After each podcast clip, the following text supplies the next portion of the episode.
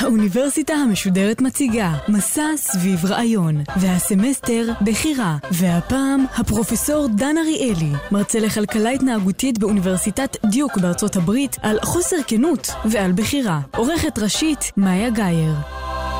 שלום שלום, שמי דן אריאלי, ואני פרופסור לפסיכולוגיה וכלכלה התנהגותית באוניברסיטת דיוק בארצות הברית.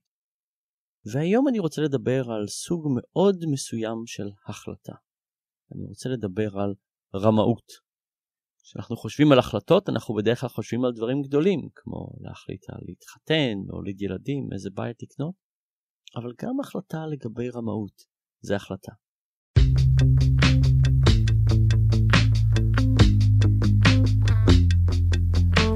לפני כמה שנים הייתי בתוכנית רדיו, התראיינתי בתוכנית רדיו אמריקאית ודיברנו על רופאי שיניים וניגוד אינטרסים. באותו זמן בדיוק גמרנו מחקר אה, על נתונים שקיבלנו מחברת ביטוח. והניתוח שעשינו היה ניתוח שבעצם מסתכל על מה רופאי שיניים עושים בזמן של ניגוד אינטרסים. מה קורה אם טיפול א' יותר יקר ויותר טוב לרופאי השיניים, וטיפול ב' יותר זול ויותר טוב לחולה שלהם, מה רופאי שיניים בוחרים. וראינו שהרבה פעמים רופאי שיניים בוחרים את מה שטוב להם ולא לחולים שלהם. וגם ראינו שככל שאותו בן אדם בא לאותו רופא שיניים לתקופה יותר ארוכה, כלומר ככל שהיחסים שלהם הם יותר ארוכים, רופא השיניים עושה יותר מה שטוב לו ופחות מה שטוב אה, לחולה שלו.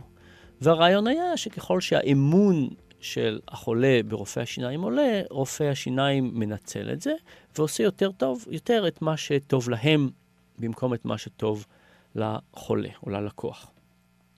וזה כמובן השאלה של ניגוד אינטרסים, וזו שאלה מאוד כללית, ולכולנו יש בעיות עם ניגוד אינטרסים, זה לא משהו שהוא מאוד ספציפי לרופאי שיניים, אבל רופאי שיניים זה היה מקום מאוד נוח ומתאים לבדוק את זה. בנוסף, סיפרתי אה, בתוכנית הזאת שחברת הביטוח של השיניים שנתנו את הנתונים, גם סיפרו לנו שהם בדקו מה קורה כשלוקחים את אותו חולה, עושים לו צילום רנטגן של הפה, והולכים עם זה לשני רופאים אחרים, והשאלה הייתה האם שני הרופאים השונים יזהו את אותו חור באותה שן. והתשובה היא שההסתברות ששני רופאים שונים יזהו את אותו חור באותה שן היה בערך 50 אחוז. עכשיו, לא מדובר פה על חורים שאפשר לראות בקלות, או אפשר עם המכשיר הזה לראות שיש שם חור, אלא מדובר באמת על חורים קטנים, שאפשר למצוא אותם רק באמצעות אה, הצילום רנטגן, אבל הסיכוי ששני רופאים ימצאו את אותה סתימה באותו שן הוא מאוד נמוך, 50 אחוז, זה באמת לא, לא הרבה, וזה אומר שלכולנו יש סתימות בטח לא, לא נחוצות. ושוב, זה לא רק לגבי רופאי שיניים, ולכולנו יש בעיות כאלה, שאם מישהו משלם לנו למצוא חורים, אנחנו נמצא חורים, לא תמיד באותו מקום, אבל אנחנו נמצא חורים אם מישהו ישלם לנו מספיק בשביל למצוא אותם.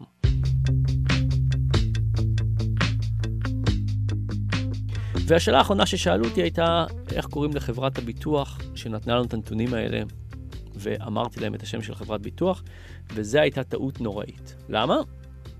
כי למחרת העירו אותי ב-4 בבוקר, המנכ"ל של חברת הביטוח שנתנה לנו את התרופות, את הנתונים, וראש איגוד רופאי השיניים האמריקאים התקשר למנכ"ל, והיה ריב וכעס וכולי, והיה לנו ויכוח ארוך ביני ובין המנכ"ל ובין ארגון רופאי השיניים, והם רצו שאני אתנצל, ואני אמרתי להם שאי אפשר להתנצל על נתונים שהם אמיתיים, ובסופו של דבר מנכ"ל הארגון רופאי השיניים האמריקאים שלח אימייל לכל רופאי השיניים בארצות הברית, וסיפר להם אה, מה שאמרתי ברדיו, וגם נתן להם את הדואר האלקטרוני האישי שלי.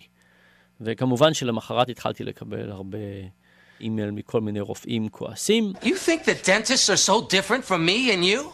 They came to this country just like everybody else in search of a dream. Kramer, he's just a dentist. Yeah, and you're an anti-dentite. ודי מהר למדתי איך להגיב לדואר הזה. אז איך הגבתי לזה?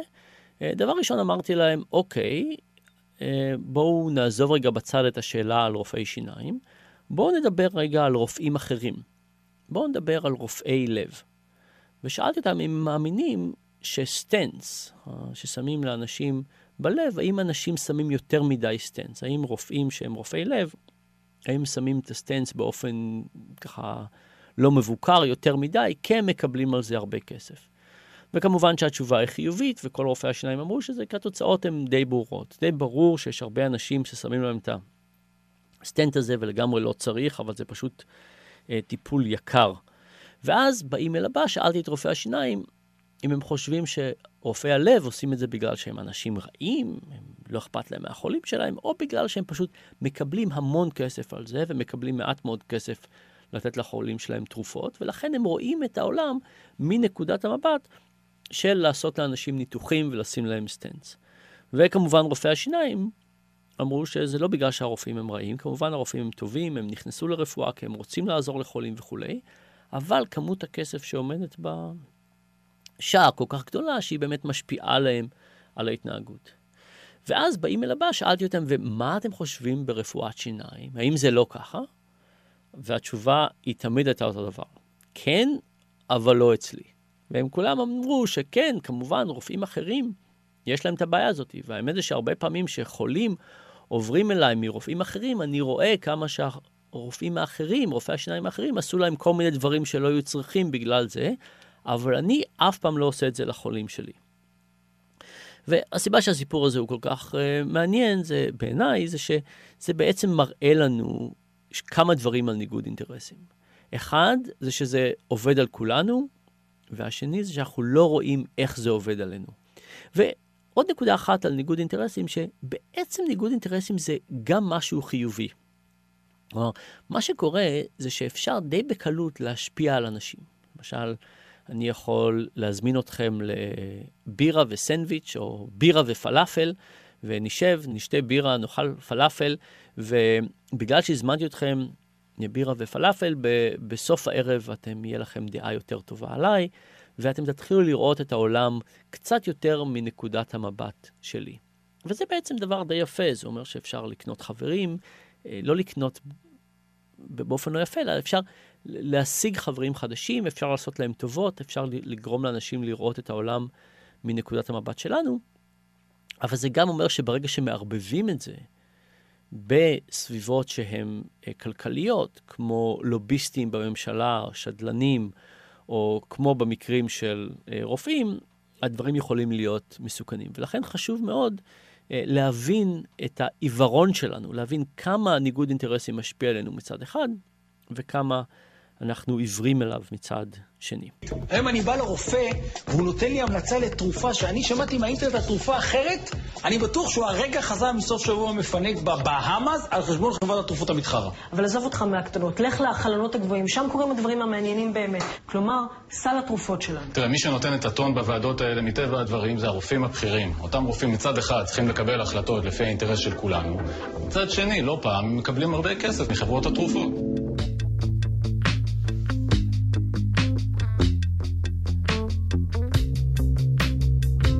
ועכשיו אני רוצה לספר לכם קצת על ניסויים שעשינו על רמאות.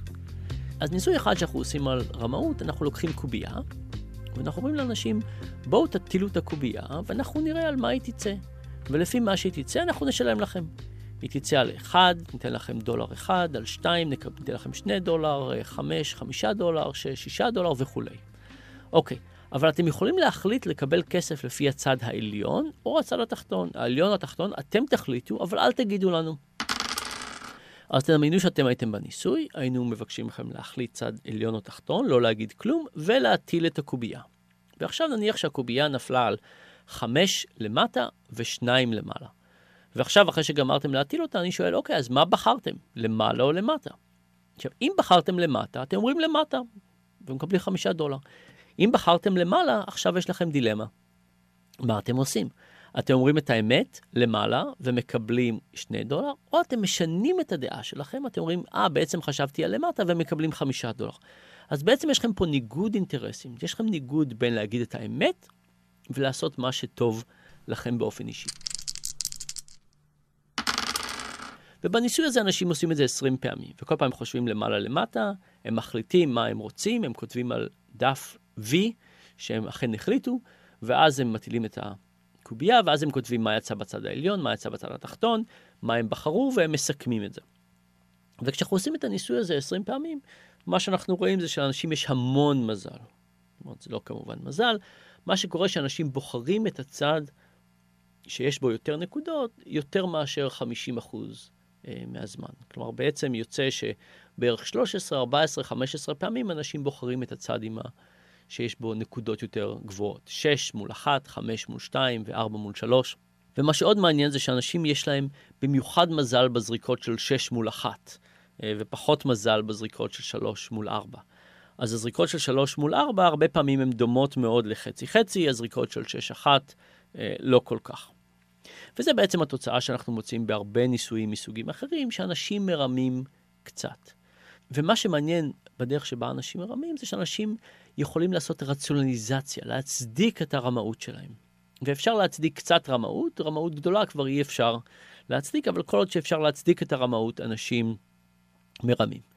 ועכשיו כמובן אפשר לקחת את הניסוי הזה, ואפשר לעשות כל מיני גרסאות נוספות שלו. אז הנה למשל גרסה נוספת.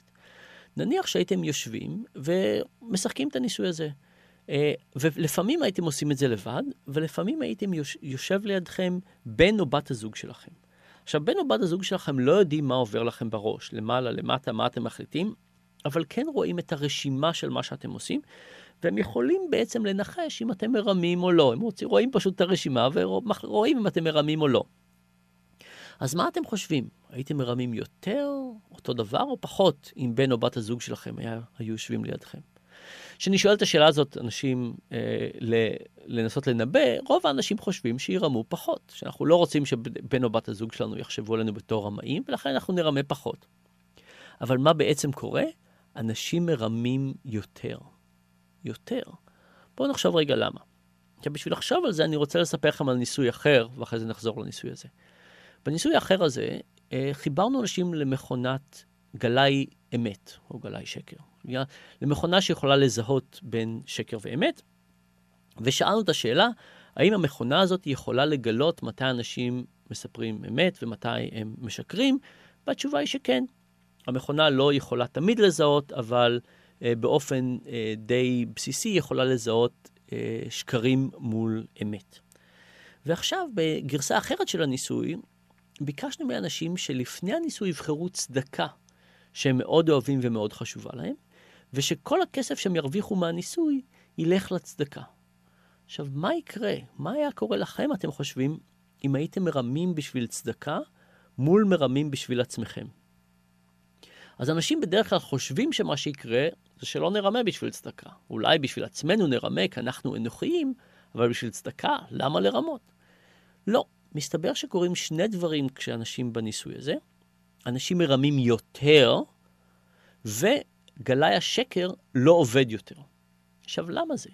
זה בעצם קורה כי גלאי השקר עובד על מין ניגוד כזה בין אני רוצה עוד קצת כסף, אבל זה לא בסדר, אני רוצה עוד קצת כסף, אבל זה לא בסדר, והניגוד הזה יוצר מין מתח. והמתח הזה זה בעצם מה שגלאי אה, השקר אה, מגלה. מה קורה כשהכסף הולך לצדקה? פתאום אין לנו בכלל בעיה. זה למטרה טובה, אנחנו לא מרגישים רע עם זה, זה לא, הכסף לא הולך אלינו, הוא הולך לצדקה, צדקה זה משהו שחשוב לנו, אנחנו מרגישים יותר טוב עם זה. תחשבו על רובין הוד, שהיה שודד אה, אנשים. אתם חושבים שאם היינו מחברים לרובין הוד גלאי שקר, הוא היה מרגיש שהיינו רואים איזושהי תגובה שלילית? לא, כמובן, הוא חשב שהוא עשה משהו שהוא צודק. וברגע שאנחנו חושבים שמה שאנחנו עושים זה משהו צודק, אין לנו בעיה לשקר. זאת דרך אגב הסיבה שאני חושב שהרבה פעמים לפוליטיקאים כל כך קל לשקר. למה? כי הם יכולים לספר לעצמם סיפור איך השקר שלהם בעצם עוזר לכולנו. אז נכון שאני פוליטיקאי, ונכון שמה שאני רוצה בעצם זה להיבחר שוב, או אני רוצה לעשות X, Y ו-Z, אבל אני יכול למכור לעצמי את הסיפור הזה שזה בעצם לטובת העם. וברגע שאני יכול למכור את זה לטובת העם, או לטובת הציבור שהצביע עבורי, יותר קל לשקר ולהרגיש טוב עם זה. But I want to say one thing to the American people. I want you to listen to me. I'm going to say this again. I did not have sexual relations with that woman. עכשיו בואו נחזור לשאלה של מה קורה כשאנשים יושבים ליד בן או בת הזוג שלהם. פתאום אנחנו מבינים שהשקר שלנו הוא לא רק בשבילנו, הוא בשביל טובת המשפחה באופן יותר כללי, טובת האנשים המקורבים אלינו, ולכן אנחנו מרגישים יותר נוח לשקר יותר וגם להרגיש טוב. ואתם רואים איך הסיפור הזה בעצם מתקשר לעניין של רציונליזציה. שברגע שאנחנו יכולים להסביר, אה, ah, זה כסף הוא לצדקה, אה, ah, זה למטרה טובה, אה, ah, זה עוזר לכל המשפחה, יותר קל לנו להסביר למה זה בעצם בסדר, ולכן להתנהג באופן לא בסדר ולהסביר למה זה בסדר, ועדיין להרגיש טוב עם עצמנו. להרגיש שאנחנו בעצם אנשים טובים, למרות שבדיוק גמרנו לרמות. כולנו גנבים, כן זאת המילה גנבים, במודע, בלי הבדל מעמד ודרגה, גונבים בהתאם לחוק, נותנים אז תיקח ותשתוק. כי אין כל ברירה וזאת השיטה, זה לא מסובך, הדרך פשוטה, בכל ישראל, בשביל לקבל, בכל ישראל מרמים. הניסוי הבא שאני רוצה לספר לכם הוא ניסוי על שחיתות. אנשים באו למעבדה וסיפרנו להם את הסיפור הזה על הקוביות, הסברנו להם איך הניסוי עובד, אבל אמרנו, אמרנו להם, תשמעו, יש פה שתי גרסאות של הניסוי. ומה ששונה בין שתי הגרסאות האלה זה כמה כסף מקבלים לכל נקודה, בין 6, 5, 4, 3, 2 ו-1. ובגרסה אחת של הניסוי, היחס בין נקודות לכסף הוא כזה, שהכי הרבה כסף שתוכלו לקבל הוא 4 דולר. זו הגרסה אחת של הניסוי. הגרסה השנייה של הניסוי, היחס הוא כזה שהכי הרבה תוכלו לקבל 40 דולר. ניסוי הרבה יותר משתלם. ואז אמרנו, עכשיו בבקשה תטילו מטבע, ונראה לאיזה, לאיזה ניסוי אתם אה, אתם נכנסים לזה של 4 דולר, לזה של 40 דולר. אז אנשים הטילו מטבע, ולא משנה מה הם הטילו, אמרנו להם, אה, יצא לכם מהתנאי של 4 דולר.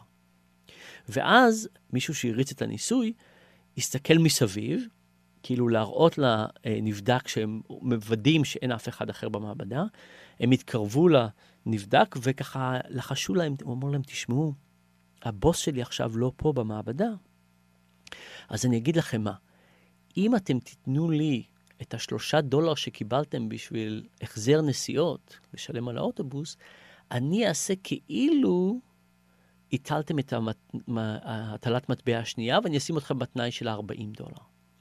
כלומר, בעצם עוזר המעבדה ביקש מהם שוחד. הוא אמר, הוא עכשיו היה מוכן לרמות בשביל שלושה דולר. אז השאלה הראשונה זה כמה אנשים ישלמו את השוחד הזה. הניסוי הזה ערכנו באוניברסיטה בארצות הברית, סטודנטים לתואר ראשון, והשאלה היא כמה אנשים באמת אה, ייתנו את השוחד. אז תחשבו לעצמכם מה אתם חושבים המספר, והמספר האמיתי היה בערך 90 אחוז. כלומר, כמעט כולם, 90 אחוז, אה, נתנו לו את השוחד. ומה קרה אחרי שאנשים נתנו לו את השוחד? הם רימו הרבה יותר, והם התחילו לגנוב. עכשיו, מה אני מתכוון ברימו יותר והתחילו לגנוב? לרמות זה אומר שהם אמרו שהצד של הקובייה שהם בחרו היה הצד האחר. אז זרקו את הקובייה, יצא חמש ושתיים, ואמרו, כן, בחרתי את הצד עם החמש. אבל אם אתם זוכרים, אנשים בעצם רשמו להם על חתיכת נייר מה כל הטלת מטבע הייתה, ובסוף הם התבקשו לסכם כמה כסף מגיע להם, למשל, 27 דולר. ואז נתנו להם מעטפה עם 50 דולר.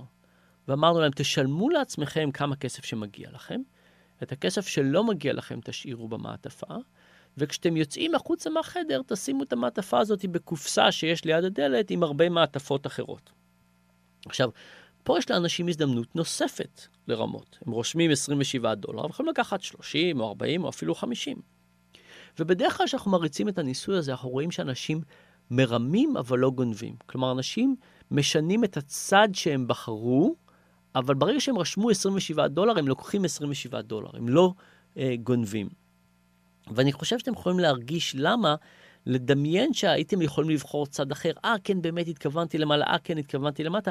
מאוד קל לעשות, כי לא רשמתם שום דבר, ולכן אתם יכולים לשנות את זה בראש שלכם באופן יותר קל. אבל ברגע שרושמים משהו, אז זה ממש לגנוב. דרך אגב, עשינו את הניסוי הזה גם אה, ב... שירות מבחן. חיכינו לפושעים שיצאו משירות מבחן למבוגרים, ובדקנו איך הם מרמים, והם רימו כמו כולם. הם רימו, אבל הם לא גנבו, ממש באותה רמה של אנשים שלא היו אף פעם בכלא.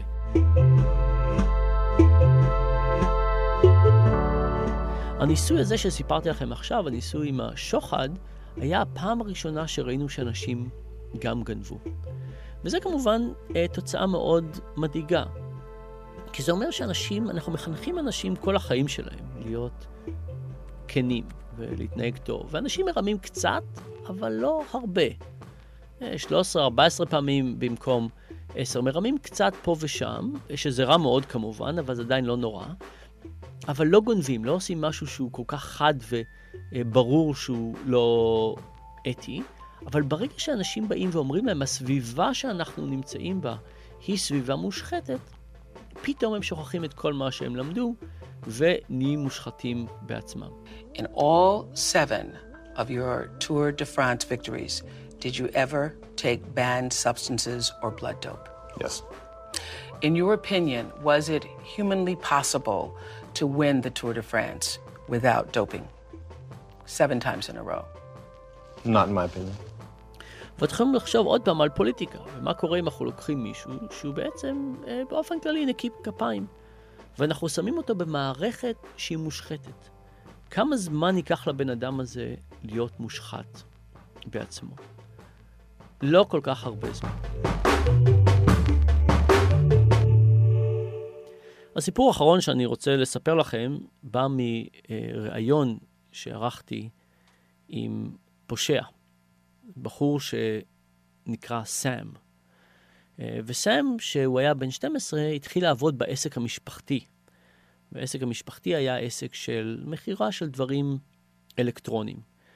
והם היו משפחה שעשתה כל מיני דברים לא חוקיים. והיה להם שלושה חוקים לאיך אה, להתנהג עם לקוחות.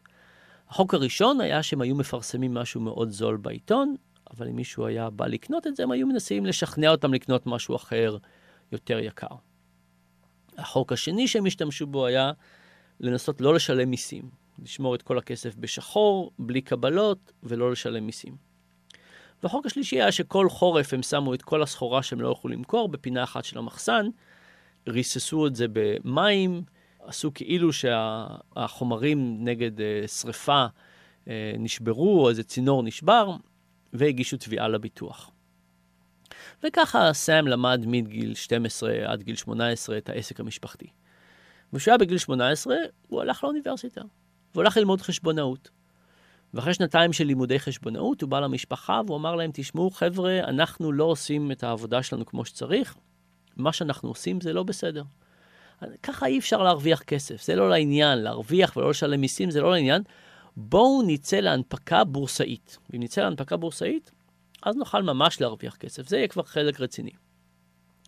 ואז הם החליטו לעשות, להצ... לצאת להנפקה בורסאית. עכשיו, כשיוצאים להנפקה בורסאית, אה, בעצם רוצים להראות עליות ברווחים. עכשיו, איך חברה כרגיל מראה עליות ברווחים? פשוט מוכרים יותר. אבל המשפחה הזאת, היה להם עוד דרך. איך? לרמות פחות. אז בארבע שנים הבאות, כל שנה הם רימו ברבע פחות.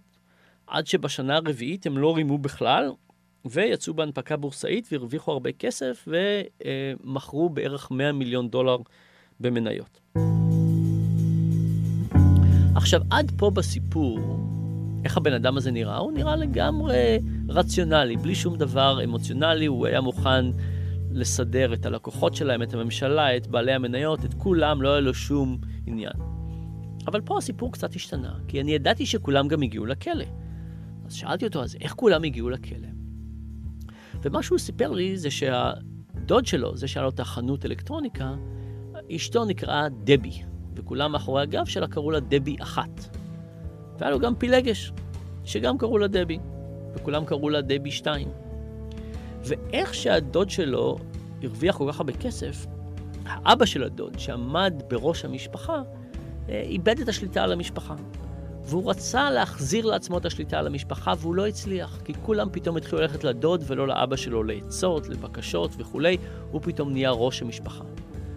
אז יום אחד לפני ראש השנה הלועזי, האבא של הדוד התקשר לדבי אחת ונתן את הכתובת של הדירה של דבי שתיים. והיא הלכה לדירה שלה, והיה ריב גדול, והמשפחה התפצלה בגלל זה. כי חלק צידדו בדוד וחלק צידדו באבא של הדוד, והם בסופו של דבר נתנו למשטרה ול-FBI אינפורמציה אחד על השני, אה, ובסוף ככה הם תפסו אותם. וסם אמר שאם הם לא יהיו מתפרדים ככה, נפרדים, ומתחילים לתת אינפורמציה אחד על השני, אה, הם לא היו תופסים אותם אי פעם. Do you prefer Corrado or Junior? I prefer Mr. Soprano. Let me put this to you as simply as I can. You can avoid sentencing on these charges if you will testify that, in fact, you were not the boss of North Jersey, that, in fact, your nephew, Anthony Soprano, was and is. עכשיו, סם, בקטע הזה, פתאום נהיה מאוד מוסרי. כשהוא סיפר לי על העניין הזה שהאבא של הדוד נתן את האינפורמציה לדבי אחת, הוא אמר, תשמע, זה פשוט לא מוסרי, לא עושים דברים כאלה. לא נותנים לאישה אינפורמציה על הפילגש של בעלה, זה פשוט לא בסדר. כלומר, שום דבר אחר לא זעזע אותו, אבל זה כן זעזע אותו. וזה לא רק זעזע אותו, כמו שסיפרתי לכם, זה זעזע את כל המשפחה, כי כחצי מהם חשבו שזה היה משהו לא מוסרי לעשות, ובגלל זה המשפחה נפרדה. וגם פה אני חושב יש לקח מאוד חשוב. והלקח הוא שכשמסתכלים על מישהו כמו סאם, זה לא שהוא מוסרי או לא מוסרי. זה שיש לו ממדים בחיים שבהם הוא היה לא מוסרי לגמרי, כל דבר שקשור למיסים ולקוחות ובעלי מניות, והיו לו ממדים בחיים שקשורים למשפחה שבהם היה לו מוסר מאוד גבוה. כשהוא הבטיח למישהו בתוך המשפחה משהו, זו ההבטחה הייתה שווה זהב, כשהוא לחץ למישהו את היד, זה היה שווה, אה, זה היה מאה אחוז, וכמובן לא מספרים לאישה על הפילגש של הבעל. ו- ואפשר להגיד האוסם הוא מקרה קיצוני, אבל אני חושב שבעצם כולנו קצת ככה. למשל, תחשבו על להוריד קבצים באופן בלתי חוקי מהאינטרנט. כשאני שואל, שואל אנשים האם הם עשו את זה, פחות או יותר כולם מורידים קבצים מהאינטרנט באופן לא חוקי, ואנשים שלא עושים את זה, זה בדרך כלל בגלל שהם לא יודעים איך לעשות את זה, לא בגלל שהם מרגישים רע עם זה. כלומר, כמו שסם לקח את כל הדברים בעולם שלא קשורים למשפחה ואמר שהמוסר לא עובד שם, אנחנו גם כן לוקחים חלקים מהחיים שלנו, כמו קבצים באינטרנט, ואומרים, מוסר זה לא משהו שקשור לזה. ועוד פעם, פה אפשר לחשוב על פוליטיקה, ואפשר להגיד, מה קורה אם פוליטיקאים פתאום מתחילים לחשוב שלעשות דברים שקשורים בהתנהלות ציבורית, זה לא משהו שקשור למוסר, זה משהו שקשור רק לאיך מקדמים את, ה, את האינטרסים של האישיים שלהם ושל הבוחרים שלהם.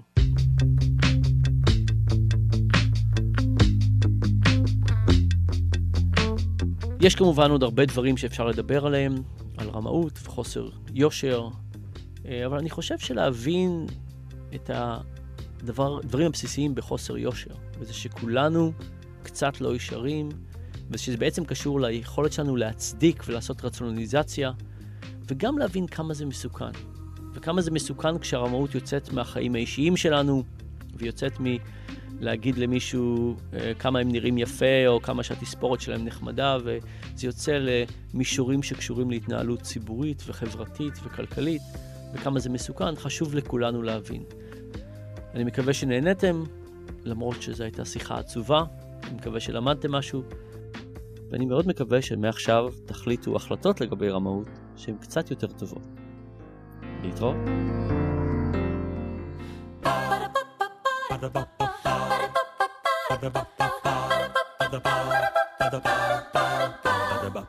האוניברסיטה המשודרת, מסע סביב רעיון. דן אריאלי, פרופסור לכלכלה התנהגותית באוניברסיטת דיוק בארצות הברית, ומחבר רב המכר לא רציונלי ולא במקרה על חוסר כנות ועל בחירה. עורכת ומפיקה דרור שדות. מפיקה ראשית אביגיל קוש. מנהלת תוכן מאיה להט קרמן. האוניברסיטה המשודרת, בכל זמן שתרצו, באתר וביישומון של גל"צ, וגם בדף הפייסבוק של האוניברסיטה המשודרת.